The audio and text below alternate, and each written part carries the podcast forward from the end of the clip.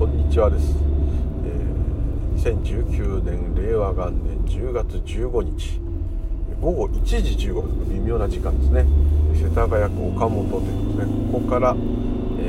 今日は大泉学園の方に行きますね。不思議な時間帯で、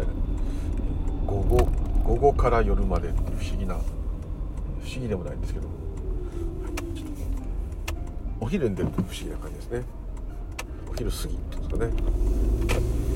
無理でございます。今日もよろしくお願い申します。ずっと没録音の連続です。当然台風の話、その他ですね、自分の絵が緑地なので緑地の話を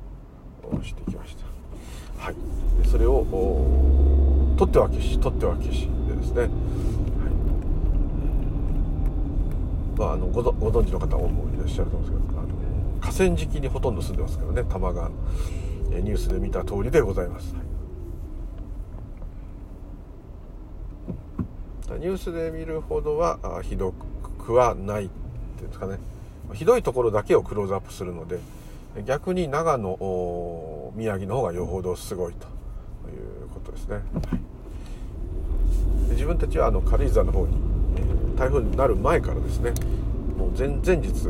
からもう行く予定だったので行っただけですね。台風を避けるために行くっていうよりは、結果そうなるんですけども、自然に行ったんですね。えー、そうしましたら、あ、まあ、自宅はね、もうニュースだけ見てた限りでは諦めようと、もしかして、まあ、少なくとも床上浸水しちゃうだろうと、それはもうしょうがないと、時間かかるからしばらく実家にいて、えー、会社はもうちょっと休んだりして掃除したりですね、あとまあリフォーム屋さんも今もうめちゃめちゃ混んじゃってるので、えー、少し待って、あと保険が使えるかどうかちょっと見てみようとか、いろんな、そのぐらいまで腹をねくくって、えー、軽井沢におりました。軽井沢の方が実は雨が多く降ってですね、えー、軽井沢の方がうんすぐ停電になってしまって、なんと復旧したのがさっきです。だからもうで遅い場所だと、えー、明日の夕方まで復帰しないですね。ということはもうよっかかん、えー、ずっと電気が来ない状態ということで、軽井沢町の人もちょっと出ればですね、電気が通ってる場所があるので、すぐ本当に徒歩で行ったら下手すれば電気があるという、そういう感じもあるみたいなので、えー、スーパーとかですね、そういうところはちゃんともう今やってるようなので、そこに行けば普通なんですけど、家帰ると電気がないと、こう不思議な感じですね。で、温泉とかそういうところも周りも全部復活してるんで、復活してきてると思うんですね。星の温泉はまだだったのかなということで、えー混むんじゃないかなと思いますけれども、あのなんていうんですかね、温泉に行けばお風呂はまあなんとかなる。ただ家がずっとね、えー、充電池が今多いとはいえ エルイーディー とかろうそくとか懐中電灯でいる状態、またキャンプ用の持ってる人多いですから、そういうのねいる状態で、最初のねいちにちふつかはなんか面白かったってみんな言ってたんですけど、だんだん面白くなくなってきて、当然冷蔵庫冷凍庫がアウトなんで、えー、そんな今暑いあれではすごく暑くは軽井沢ないですけども、それでもですね、えー、今度はみんなカセットコンロ持ってない人あんまりいないので、それでなんとかなってるという感じですけども、ね、なかなかこう、まあ、外食し続けるかそういう感じなんですね。ちょっと行けば本当にもう自転車で行ける距離でも行けばすぐ電気が通ってるので、不思議な気分だと思うんですね。でまあ、ニュースでは一番ひどいところを二子玉川とこに伝えていたんですけども、うーんうちはですね、えー、なんとかもうウルトラギリギリですけども大丈夫だったということをです。諦めてたんですけども、で近所の人もみんな避難しちゃってるので、えー、もうどうなるかなってるか見に行って見に行く人もいないですね。それまでちょっと近所にいた方がまだまだなんとか大丈夫とか、駅前がやられたとかそういう話してたんですけども、あといろんなライブカメラとかね、ツイッターを見てあれと思ったんですけど、ツイッターはですね、もう本当にですね ななじゅっパーセント が誤報ですね。あの悪気があって書いてるとは思わないんですけども、なんかこう想像でそう言っちゃってるっていうか、あとなんかそういうことを言うと、うん、あのこうあれある意味こうたす役に立とうと思って言ってくれてるんだと思うんですね。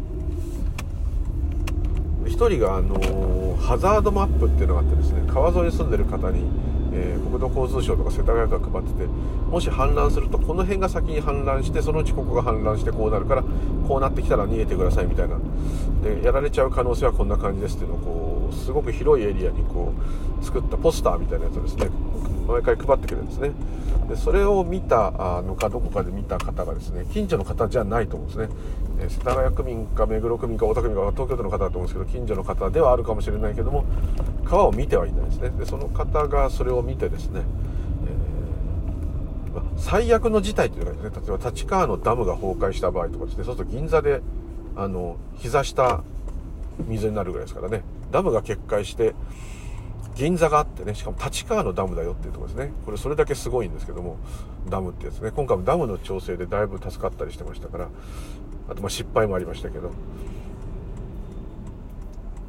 ですね。でまあそのそういう想定まで乗ってってですね、最悪の事態時点でいうとニコタマがだいたいじゅうメートル、多いとこではあそれ以上があまあ水没するということまで一応書いてあるんですね。それにですね、そうするとじゅうメートルというとにかい建ての屋根の上より上なので、えー、普通の住宅は完全に水中にいるという感じになるっていうことを読んじゃった人がそうなってるってやつがそうなったんで、ツイッターで流しまくったんですね。そうするとちょっと知ってる、行ったことある人とか、この間の花火大会来た人とかからするとですね、えニコタメが完全にあの辺の町が屋根より上が水になってる、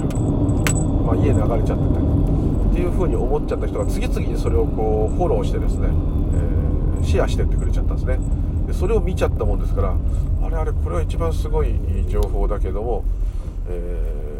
ー、本当なのかなと。でそうするとすかさずですね、他の人がいやうち、うちは上から川がなんとか見えるんだけど、そんな風にはなってないぞと。ただまあね、決壊する可能性は高いという感じだったりですね。でどれなんだと。でテレビだとあの車が浮いているって話だったんですが、あれ本当駅前のほんの一部とは言わないですけど、まあまあまあまあ一部ですね。で川崎では一人残念ながら亡くなってしまったけども、まあ、あれいっかいで寝てらしたのかちょっと分かりませんけども、そういうことですね。で私の知り合い、近所の知り合いはたまたま避難してる人が多かったんですけども、それは犬がいるからなんですね。犬がいると避難所に入れてもらえないもんですから、犬は自宅に置いて人間だけ来いっていうのはできないということと、大概ねこうたまたま車を持ってる方が多かったんですね、まあ、大型犬飼ってる人はまず車持ってる方多いんですけども、そうじゃないと運べないんですね。と車があるので台風がひどくなる前、えー、お昼過ぎか夕方前ぐらいに家を犬も全部大事なものをちょっと積んで出て、いっかいにあるものをまあにかい以上に上げといて、大事なものを上げといて、人によっては土のうをね積んだりすることしてですね、ほんで、まあ、すぐ近くのいつも今私が撮る砧公園の駐車場でトイレさえあれば、とりあえずだって夕方から夜中までろくじかんぐらい入れればいいわけですから、車にはねテレビもあるでしょうし、スマホもあるし、でちょっと今走ってるカンパチとかの高さまで上がれば、あ、まあ、風はあれでしょうけどそんなに問題がないということで、ファミレス行ったりですね、まあ、言われたら買い物してですね、そこの駐車場に止めとくとかですね、コインパーキングに止めとくとか、まあ、そういうことしてそこに犬を車に積んでおけばですね、おしっこしたくなったら下ろせばいいしっていう、まあ、そういう感じで、えーまあ、そこ、まあ、東京の良さでもあるのかもしれませんけどね、まあ、この程度で進んでるからだと思いますけど、で、えー、なんか風が止んだ、水が引いてきたっていうのを見てみんな家に帰ったと。でそこですぐ連絡くれてですね、お宅は大丈夫だ、そうギリギリだけど大丈夫、本当にギリギリですね、さんびゃくメートル、よんひゃくメートル、よんひゃくメーターぐらいですかね、先はもうだいぶ危ない。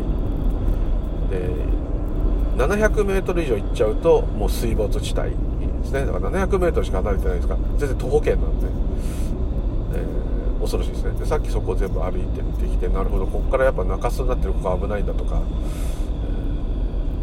えー、みっつの川、仙川、野川、多摩川ですね、全部合体するんですね。でそこが一番逆に低いんですね。低いから合体しちゃうんだと思うんですけども、でそこはやっぱりやられるよねっていう説ですね。はい、あとにせんじゅうななねんとにせんななねんだったはず、記憶が浅いんですけど、私が住んでからさんかい冠水してるんですね。あのもう緑地全体がですね。どのくらいかというと、川幅あ多分あってもですねさんじゅうメートルからごじゅうメートルしか普段はない多摩川がですね、え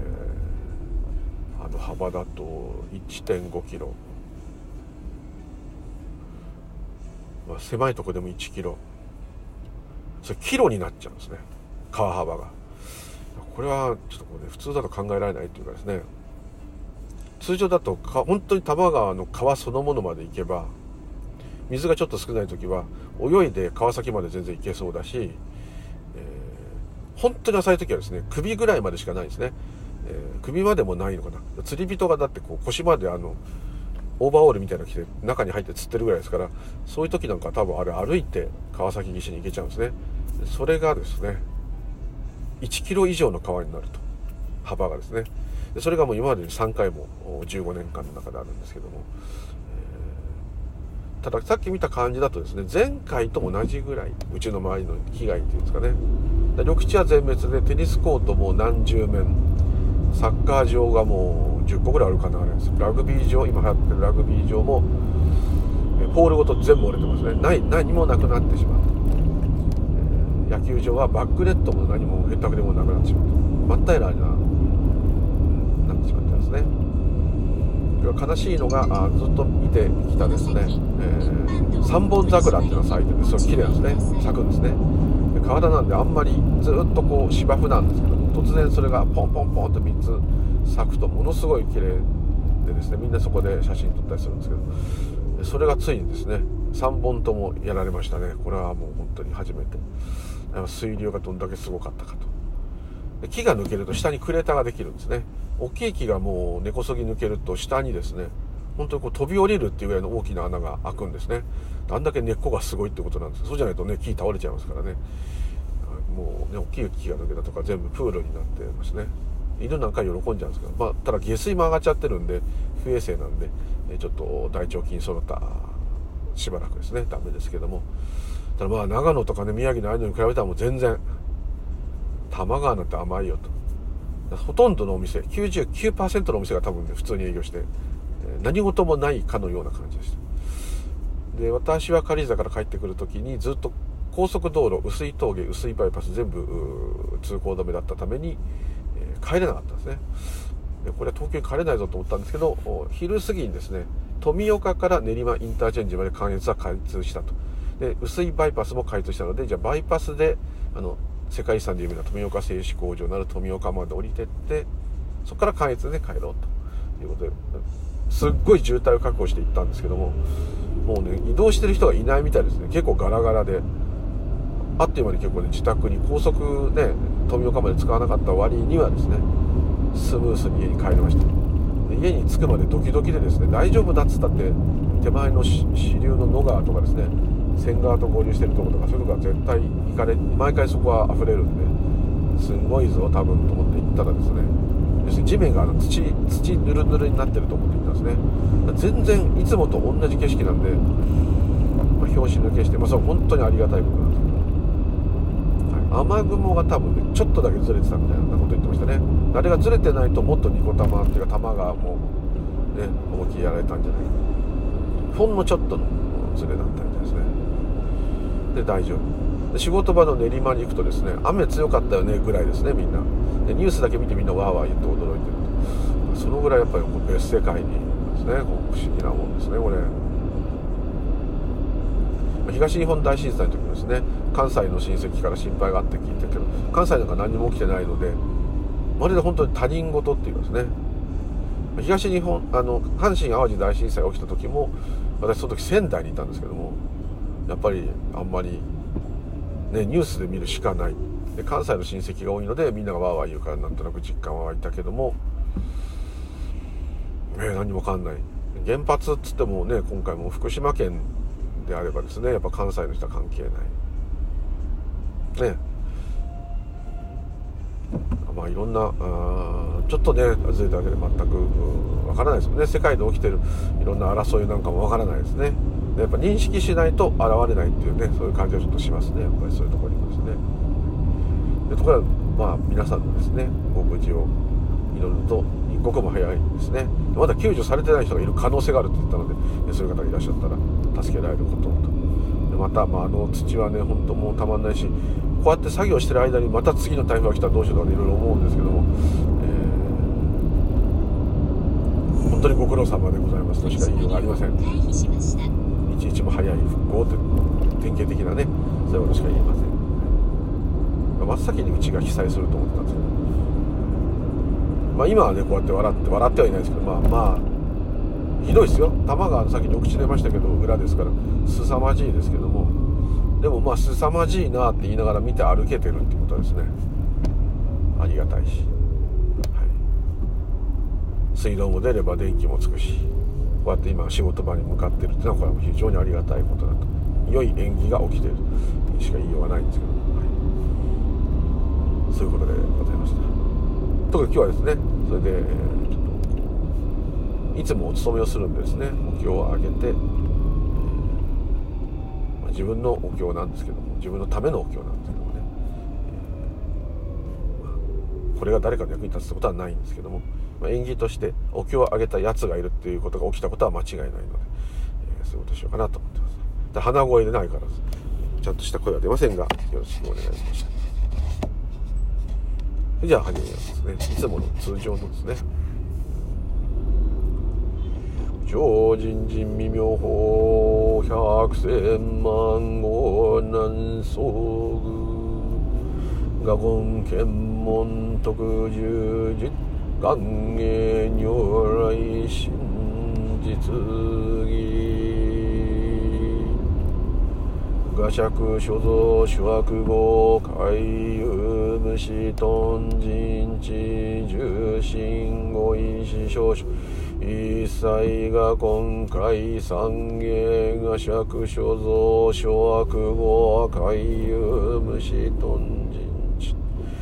重心語意思少々一切が今回三芸が釈所蔵諸悪語海遊無視頓人知重心語意思少々一切が今回三芸西無公人未来祭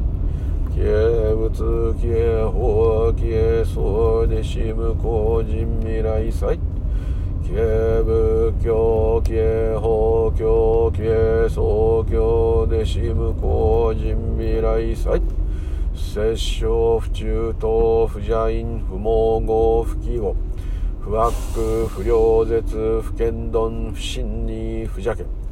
音坊自失ったボダハダ闇音坊自失ったボダハダ闇音坊自失ったボダハダ闇音サンマヤサトバン音サンマヤサトバン音サンマヤサトバン主上無変性願道福地無変性願宗訪問無変性願覚如来無変性願寺五大無常聖願生医学独力如来家事力有意法界力福用二十仏説摩訶般若波羅蜜多心行漢字大菩薩行事般若波羅蜜自称剣豪雲海空洞一切空薬者利子式不意空空不意式式即税空空即税式重創業式薬無尿税者利子税商法空想風商風滅風空風上風増風減税航空十無式無十創業式無限に微税心に無式商工民俗法無限界内市無意識界無無明薬無無明人内死無老死薬無老死人無空十滅道無知薬無得意無小特攻膨大サッターエハンニャハラミタコシン無軽芸無軽芸公無空風音で一切天道無双苦行念三世小仏エハンニャハラミタ高徳アノクタラ三脈三膨大高知ハンニャハラミ税大人修税大名修税無常修税無東道修農上一切空真実部高校説ハンニャハラミタシュソクセツシュワツギャテギャテハラギャテハラソギャテボジソアカハンニャシン完全論難物用物引用物縁仏法総炎上落下上長年完全論忘年完全論年年重心期年年風利子完全論難物用物引用物縁仏法総炎上落下少年関税論忘年関税論年年重心期年年風利心関税論難物用物引用物無法総炎上落少年関税論忘年関税論年年重心期年年風利心シャーリー来門一心長来満徳円満シャーカー尿来一心人シャーリー本人方針崩壊東馬が東来教医が原神入願願入部下自己が消防で異物心力理薬修上発望大神修防殺業同流炎弱平等大地根性長来宇宙一切は六代、我も六代の六代、一律の体は大日、如来の六代無限の生命いっぱいなり、ごちの各体は無限の大変な如来大悲の我に我大悲つ、ありがたし、ありがたしよ。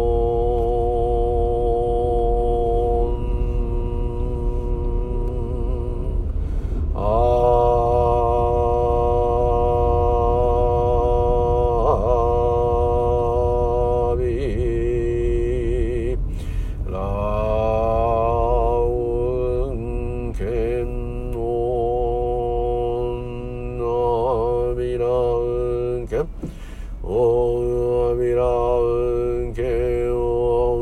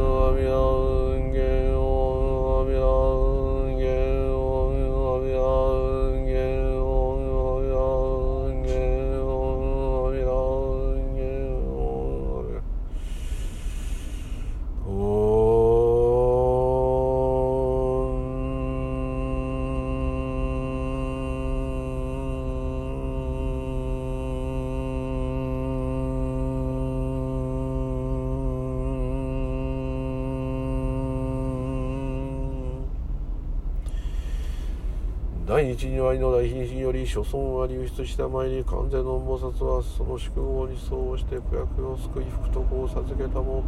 諸願皆菩提の善縁となしたも音楽修美や音楽修美や音楽修美や音楽修美や音楽メリタテイゼから音楽メリタテイゼ音楽メリタテイゼからオンコロコロセンダリマトギソワガオンコロコロセンダリマトギソワガオンコロコロセンダリマトギソワガノーマグサマンダボダナンバグノーマグサマンダボダナンバグノーマグサマンダボダナンバグオンアビラウンケンバザラダドバンオンアビラウンケンバザラダドバンオンアビラウンケンバザラダドバンノーマクサンマンダボダナンアビラウンケンバザラダドバンオンボロンオンボロンオンボロンオンアロリギアソワガオンアロリギアソワガオンアロリギアソワガオンアロリギアソオンマゲガロリギアソワガオンマゲガロリギアソオンマゲガロリギアソオンマダラダラマーギロンバダラダラマーギロンバダラダラマーギロンバダラダラマーギロンアミリタとハンバウンハッタアミリタとハンバウンハッタオンアミリタとハンバウンハッタソオンカーガビ三枚ドンカーイ三枚ドンカーイ三枚地蔵菩薩マガサオンガラーシャロンガラーシャロンガラーシャロンサンマヤサトバンオンサンマヤサトバンオンサンマヤサトバンオンサンザンザンザクドンサンザンザンザクドンサンザンザンザクソワガ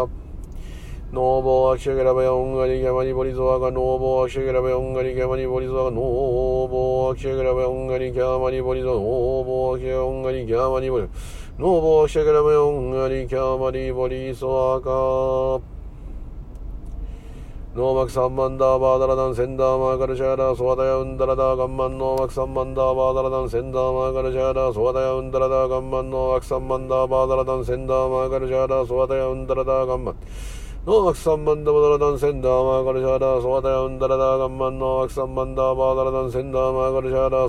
ダラダーガンマンノーマクサンマンダーバーダラダンセンダーマーガルシャーラーソワダヤウンダラダーガンマンノーマクサンマンダーバーダラダンセンダーマーガルシャーラーソワタヤウンダラダーガンマンノーマクサンマンダーバーダラダンセンダーマーガラシャーラーソワタヤウンダラダーガンマンオンマガラギャバードロシュニーシャバーダラサートーバジャクンバンコクオンマガラギャバードロシュニーシャバーダラサートーバジャクンバンコクオンマガラギャバードロシュニーシャバーダラサートーバジャクンバンコクオンバイシラマンデドンバイシラマンデドンバイシラマンデドンスラソバテイエソンスラソバテイエソンスラソバテイエオンキリギャドンキリギャドンキリグギャグンソワカノーボーアクシャギャラベオンガリギャマリボリソワカノーボーアクシャギャオンガリギャノーボーアクシャギャオンガリオンガボギャベイロシャンノンマカボダラマニハンドマジンバラハラバリタヤウンオンガボギャベイロシャンノンマカボダラマニハンドマジンバラハラバリタヤオンガボギャベイロシャンノンマカボダラマニハンドマジンバラハラバリタヤウンオンガボギャベイロシャンノンマカボダマニハンドマジンバララバリタヤウンオンアボギャベイロシャノマカボザラマニハンドマジンバララバリタヤウンオンアボギャベイロシャノマカボザラマニハンドマジンバララバリタヤウンオンアボギャベイロシャノマカボザラマニハンドマジンバララバリタヤウンオンアボギャベイロシャノ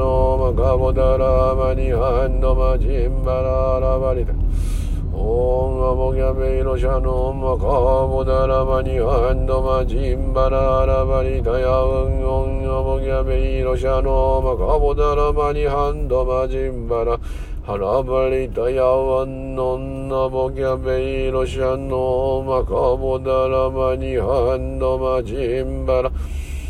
ハラバリタヤウ高野の山に身をとどめ救いの御手を垂れた申し得の宮に消したてまつる願わくは無量上への闇上照らしにむ中間のあれらを導きたまえ南無大師返上今後南無大師返上今後南無大師返上今後南無大師返上今後なめ大師返上今後願わくは将来総教官の決算中で総長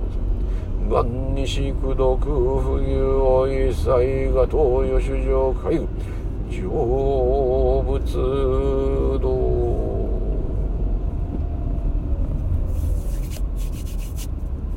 オンバザルになっちゃってます。オンサラオンサラオンサラのハンダマンになっちゃいました。重心ご一緒にする。はい、お正月でございました。本当はこの後ですね、自分の親族とか知人の方とかで亡くなった方とか、まあ、生きてる方でもいいですね。死んでる方を拝むでもしょうがない。むしろその方がしょうがないのかもしれない。あのね、お世話になってる方とか。あと普段いただいているお食事、型になってくる動植物の方々とか、お水とか、大地とか、天とか、大気とか、宇宙とか、何でもいいですね。すべての生きとし生けるもの、生きとし生けないものもすべて、すべての縁によって起きる義にですね、感謝したてまつるということで、どうでもですね、すべての縁起が幸せでありますように、すべての縁起の悩み苦しみがなくなりますように、すべての縁起の願い事は叶えられますよ。すべての縁起に悟りの光が現れますよ。すべての縁起はみんな幸せであります。すべての縁起はみんな幸せよ。すべての縁起はみんな幸せでありますよ。闘病兵、即災炎命、滅罪症年、心眼五代、十五十。これに入れたりですね。うちですとこう、まあ親父が亡くなったんで、偶然移釈症進行時っていう戒名ですね。偶然移釈症進行時、二度落ち正信。親族の名前を言っちゃうと名前が言っちゃったんですけど、ね、ずっとあげてますね。で亡くなっちゃったいとこ、早くしてね、亡くなっちゃったいとこがいてですね、女の人です。神ちゃんって言ったんですけどね、そういう人の名前をあげたり、またお世話になった先生でね、亡くなってる方、またおじとかですね、おばとか、そういうのも亡くなった方がいれば全部片っ端からあげてて、生きててもですね、いつもありがとうございますってあげるんですね。どっちかというとその方がいいのかなと思うんですね。なかなかこう生きてる人に対してお経をあげたり、生きてる人に対してその人、その人の幸せを願うっていうお経があんまりないですよね。ないっていうかそういう使い方をしないですね。本当はそっちの方が筋のような気がしないでもないんですけど、昔は亡くなった人にあげるものがお経ではなくて、戒名っていうのは僧侶になる時の得度したり、えー、感情を受けた人の名前ですから、死んだからあげるっていうのは遅くて、本当は生きてるうちにあげて、その人が下脱するっていうのは最大の普通の仏教の考え方ですね。そう考えると、大好きなお友達が今苦労してるとか、えー、自分の親とか親族が幸せであるようにとか、ペットでもいいですし、何でもいいですね。そういうことに対して、えー、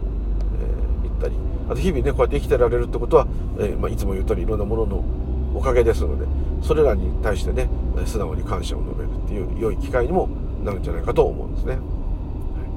だから亡くなった人のお墓参りと供養というよりは、今現在どっちかというと私が、こっちがですけどね、私がこうやっていられることをありがとうございます。それはどういうことかというと、えー、こういう大地、天、水、火ですね、人間でいうと体温、えー、水分、肉体、肉ですね、それから呼吸する空気ですね、それらを維持するために得られるいろんな食べ物、栄養ですね、そういう全ての六元素って言うんですけどね、地水火風空四季、密教だと四季まで言いますけどね、それらの大事な基本元素に感謝するんですね。五重の塔がその基本元素の意味ですね。五であれば地水火風空ですね。大地、水、火、火、火でもいいし、体温でもいい、人間でも、はい、地球で言えばマグマの活動でもいいし、火山でもいいし、火がないと温度がないですからね、太陽の熱でもいい。風、これは空気、大気ですね。それがなかったら呼吸ができない。で、空、これは何にもないって無ですね。無があるからこそ全てが現れる。風、空。そして四季。ここで「識」っていう認識が入るんですね。人間道の世界では識も必要なのでろくまでいけると。でさっき、えー、宇宙一切はろく台、むっつの大きなものっていう表現ですね。宇宙一切はろく台、このろく台っていうのがまあ、六重の塔を建てればですね、密教的には一番正しいんですけど、あんまないんですけど、治水か風空式、うちはそれでできています。我も六代なり、私も治水か風空式でできていると。肉体、体温、えー、水分、血液の何でもいいですね。えー、火が体温ですね。治水か、地が肉体ですね。風っていうのは呼吸する機能ですね。空っていうのはこの虚空で何もないところですね。そして認識する能力があるので識と。人間を特に表せると六大になると。宇宙一切は六大。我も六大になり。六大一律の体。その六大の根本原理そのものは何かというと第一如来であると。つまり、えー、宇宙も私もみんな第一如来ということですね。六大一律は第一如来、六大の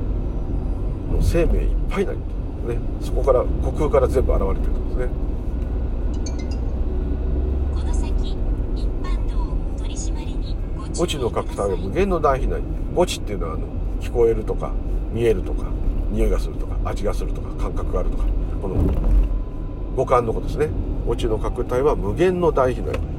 要するに宇宙のその縁起の動きの中のですね運行の大事内で働として働くこの宇宙の根本原理の、え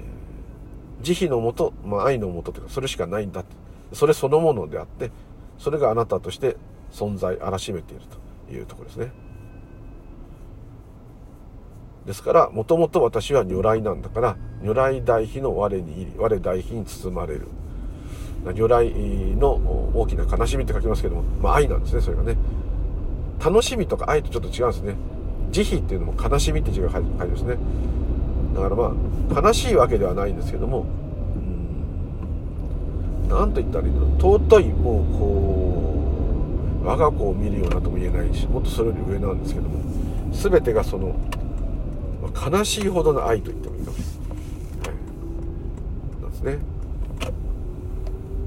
如来大悲に我にだって自分がその慈悲そのものなんですから自分の存在自体が慈悲なんですからそれを司っている慈悲に戻るって言った方がいいですね。なんか我にいる我大悲に包まれてちょっとなんか自分がまた別のものに包まれてるんですけど、まあ、自我が癒されるという表現でもいいかもしれませんけど、はい、そういう意味ですね、まあ、含まれています、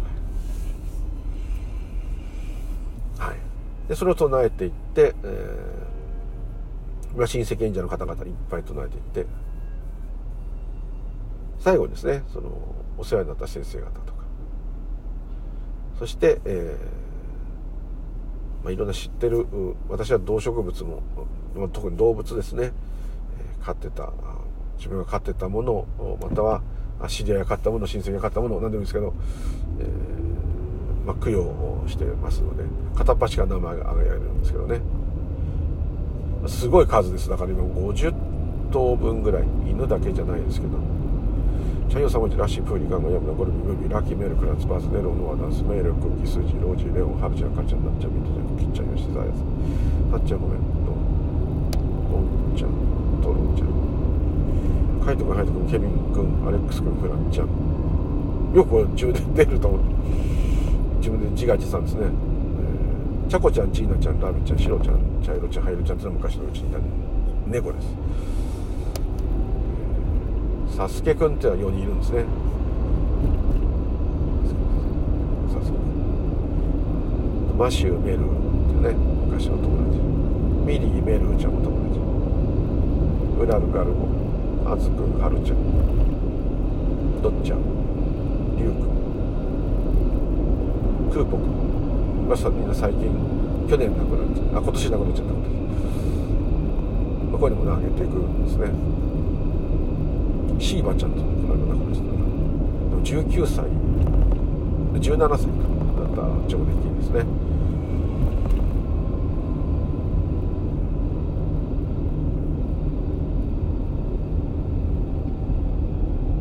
みんなこう親戚縁者とかそういう動植物みんなあげてその時はなぜかですね自分は真言なんですけども、えー、やっぱなんかね生阿弥陀仏がしっくりくる時あるんですね。別にお浄土がどうのってことはないんですけどもまあ、浄土真宗の親戚やお坊さんが多いっていうのもあるかもしれませんけども、なんかですねまあこれは概念なんですけども、亡くなった人に対して、亡くなった生き物、物でも何でもいいです、亡くなったとされる、それも考えの世界ですけども、ものに対してはなぜかですね、南無阿弥陀仏がしっくり自分は来ます。どうしてもこう、ナマンダムナマンダムナマンダムナマンダム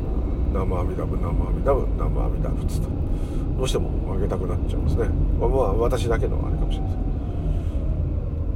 ナマアミダ仏を真言宗の言い方だとサンスクリット語になっちゃうので、まあナマアミダ仏もナモアミターバーですから、まあ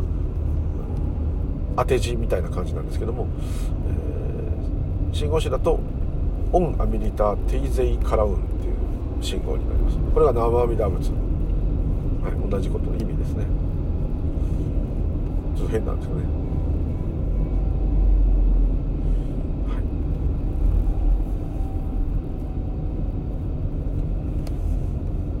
はい、何の供養にもならなかったかもしれませんが、まあ、こんなことを朝晩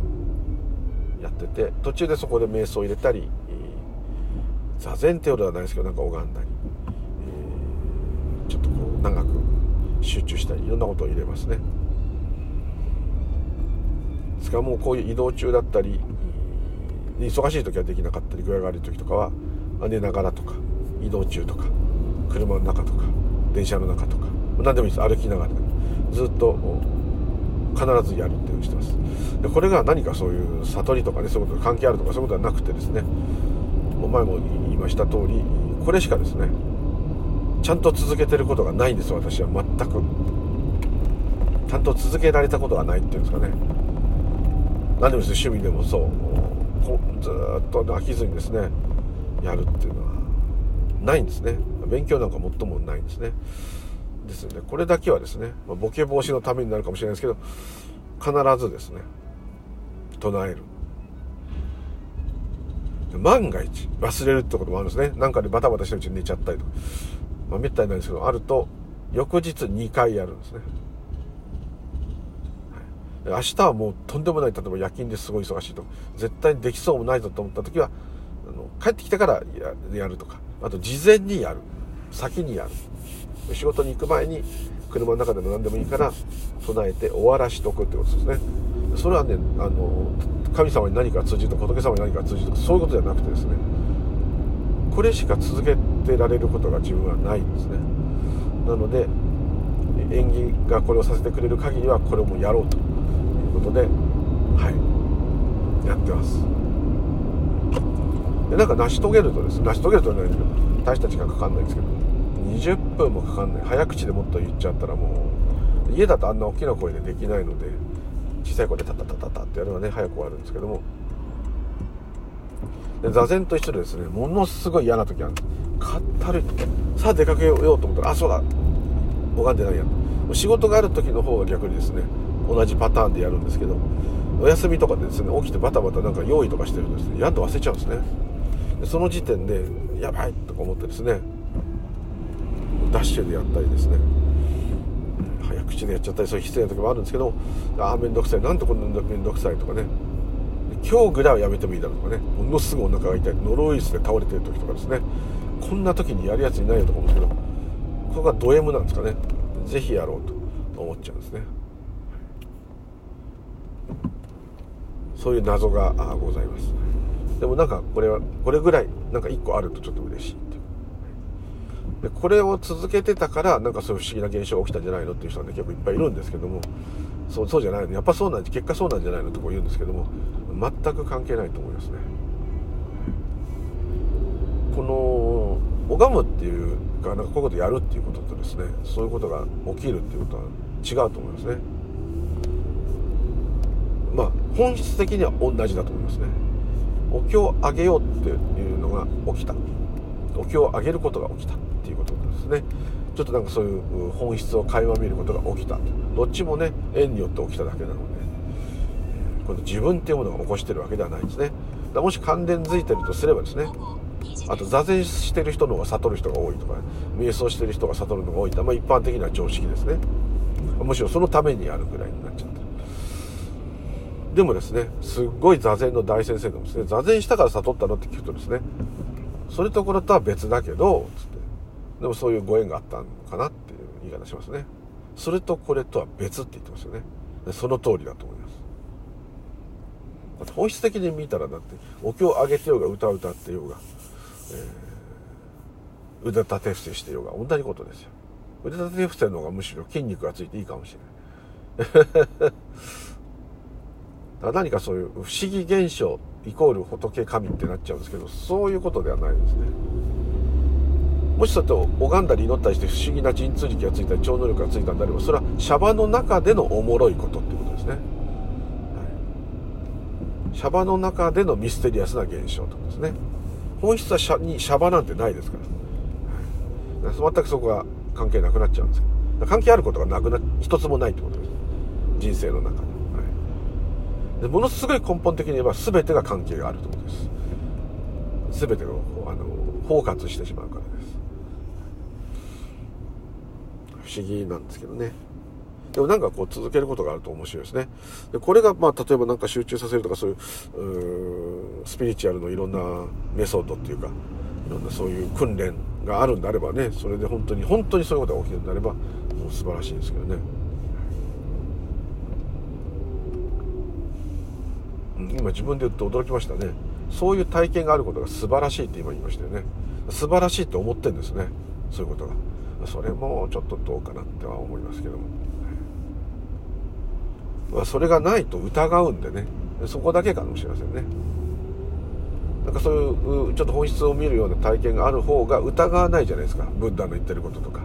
でまたブッダの言ってることでもこれはおかしいと、後で誰かが作ったんじゃないのっていうのもなんとなく生意気ですけど見えたりですね。でも後でそれはそれでシャバの人には話すにはそれでいいんだと思ったりですね。非常にこう不思議な世界ですね。そのうーんなんと言ったらいいのかな、こういうの素晴らしいと思ってるんだな、まあ、素晴らしいのかもしれませんね。そういい加減ですけど、確かに知らないとこの私個人がずっと生きてて死ぬんだってことで頭がいっぱいですね。そうするとずっと緊張している人生ですね。それはちょっとやっぱ辛い。それからお釈迦様やいろんなものを信仰している人がいてもですね、仏教とか神道とかキリスト教とか信じている方がいたとしてもですね、本当にそうなのかな、本当にこの人たちが言ってることは本当なのかなっていうところがやっぱり ひゃくパーセント 信じてると思いながらも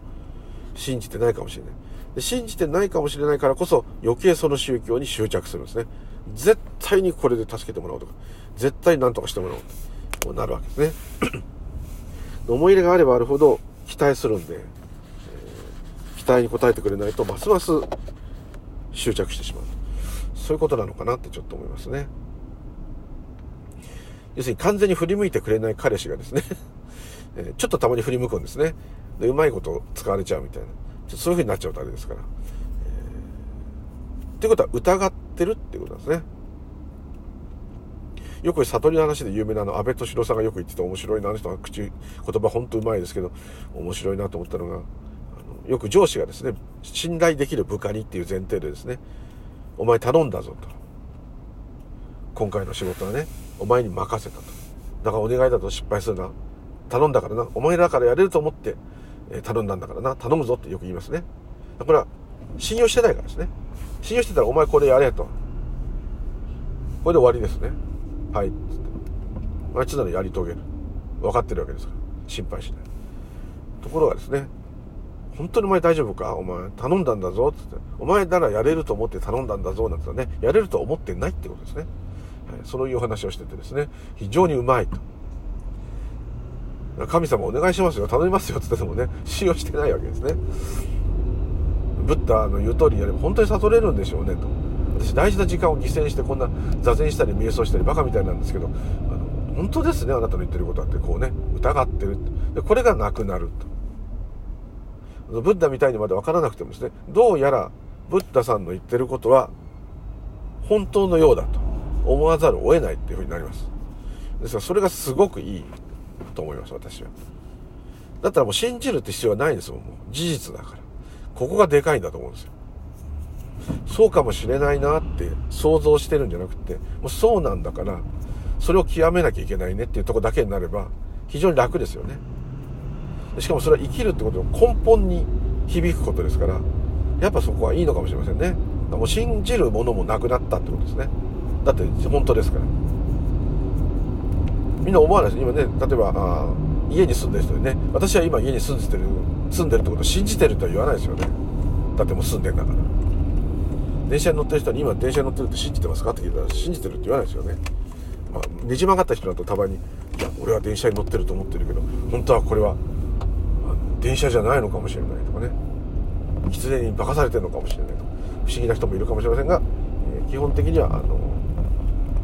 信じるっていうことを超えて言いますよね。必要がない。まあそういう感じになるんですね。非常に楽ですね。そういう点ではあのそういうちょっと垣間見る体験ってのはいいのかもしれませんね。そのように感じまして、えー、今日は病院で介護なので病院に到着。どこに止めようかな。結構空いてます今日は。珍しくいつも止めるとこないんですけど、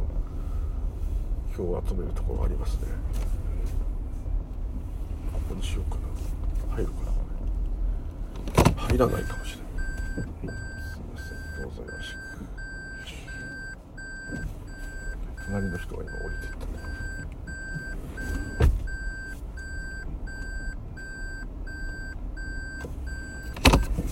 大きいですね。というところでうだうだ失礼いたしました。はい、ただいま到着しました。これで無事。